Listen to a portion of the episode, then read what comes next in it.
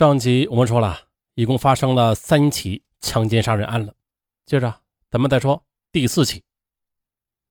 当系列案件的侦破工作正在获得艰难的进展的时候，那只凶恶的色狼他再次猖狂作案了。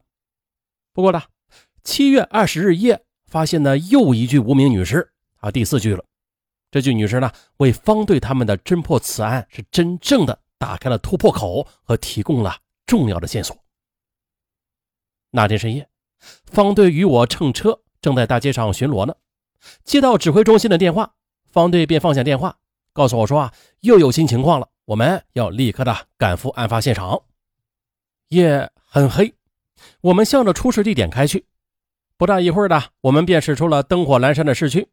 车在郊区跑着，前边则除了方队汽车大灯照着路面之外的，几乎什么也看不清了。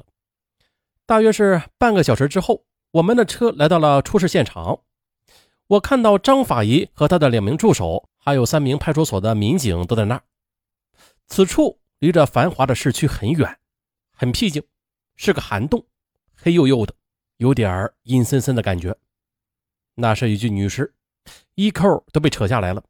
里边的内衣也被撕扯过，衣兜里的证件、零钱都被抢走了，耳后的脖梗处还有被牙齿咬过的痕迹，上依稀可辨。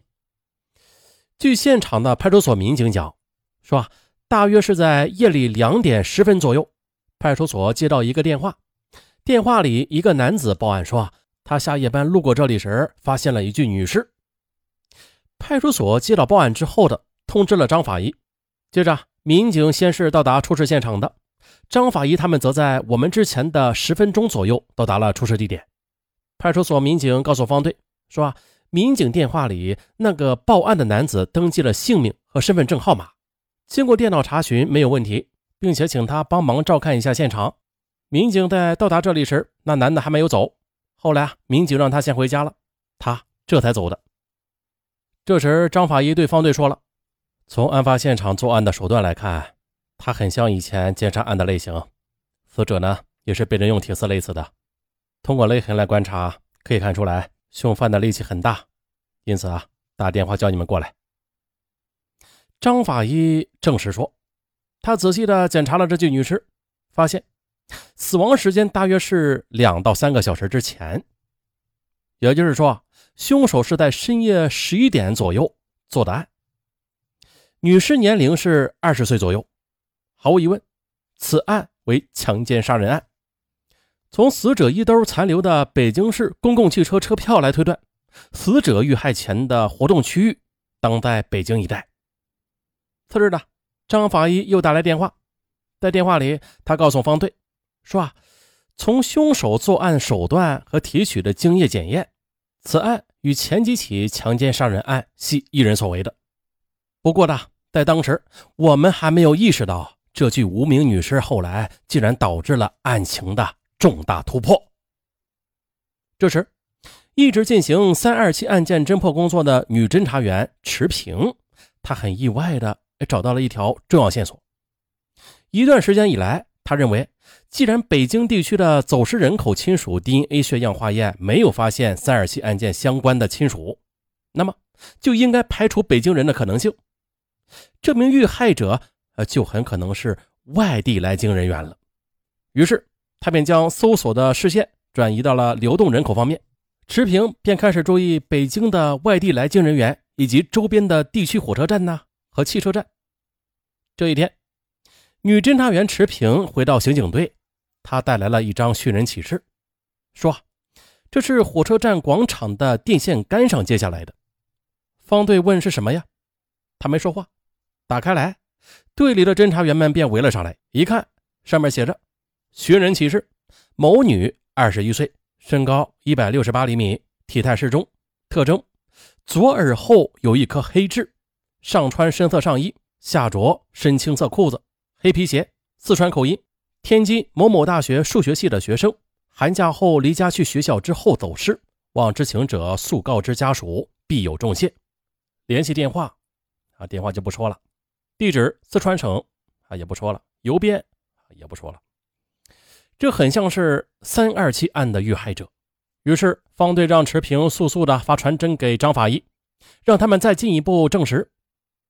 张法医看到这张寻人启事之后，马上去查验三二七案的无名氏，果然，这具女尸脖子后边的那颗黑痣以及衣着与寻人启事上所写的完全一样。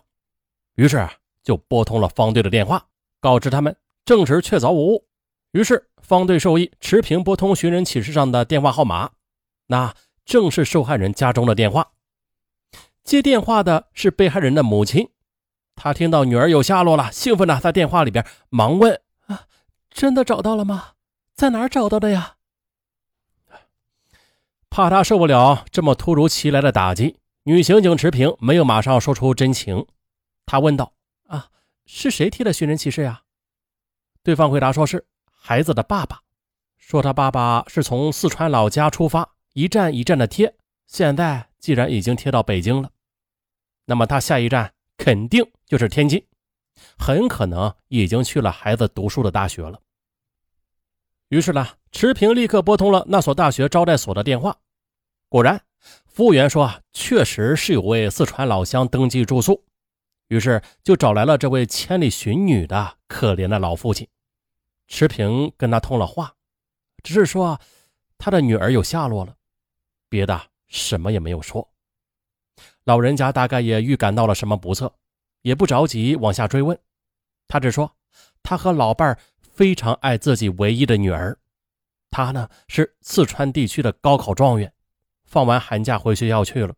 开学好长时间了，一天突然接到学校来信，催问女儿为什么不回学校。打电话到天津的那所大学一问，人家说了，开学后就没有见他返校。老人家顿时就慌了神儿。打点启程，一站一站的贴着寻人启事，一直从四川的家乡贴到了北京、天津。听着老人家颤抖的声音，刑警持平，他实在是没有勇气跟他说真相的。他想，此刻在电话中与他说话的老人，肯定已经是老泪纵横、悲痛不已了吧？持平让他速来北京，然后告诉了他怎么走，以及自己的联系电话和姓名。至此呢，三起凶杀案的受害者身份都已经查明。通过这几起强奸杀人案的案情来分析，可以得出以下结论：一、犯罪嫌疑人他很可能是有车，因为其作案活动范围很广，没有车那是很难实施的。虽然有的作案现场远离市中心的繁华地区吧，但是所有的案发现场却有一个共同的特点，那就是。都离汽车快速行驶的主路比较近。再考察这些被害女青年的身份，其中就有外地来京女青年。以此推断，凶手很可能与外地来京的女青年在火车站相识。这说明罪犯他很可能是到火车站附近去捕捉目标，再然后呢，以欺骗、威胁、利诱等手段将被害人带到僻静处实施强奸并杀害。二从几处案发现场捡到的铁丝和被害者脖子上的铁丝的勒痕来判断，作案者他很可能是工厂或者建筑行业的从业者，或者啊在这些行业中有过从业的经历。通过各种迹象，可以推断出了这罪犯对北京很熟悉，可能是长期在北京生活的，因此要对这些行业摸底去排查。罪犯应该是中青年。通过案发现场被害人脖子上的勒痕的深度，可以推断，这案犯他是很有力量的男子，因此要对以上行业的这种年龄的男性做重点了解。此外，根据各种情况综合来分析，案犯他的经济方面似乎不太宽裕，因为在强奸的同时，案犯常常伴有抢劫的行为。三，从几处作案现场来看吧。案犯作案无季节性、无规律性，选择下手的对象都是年轻的单身女子，有大学生，有女工，还有歌厅小姐。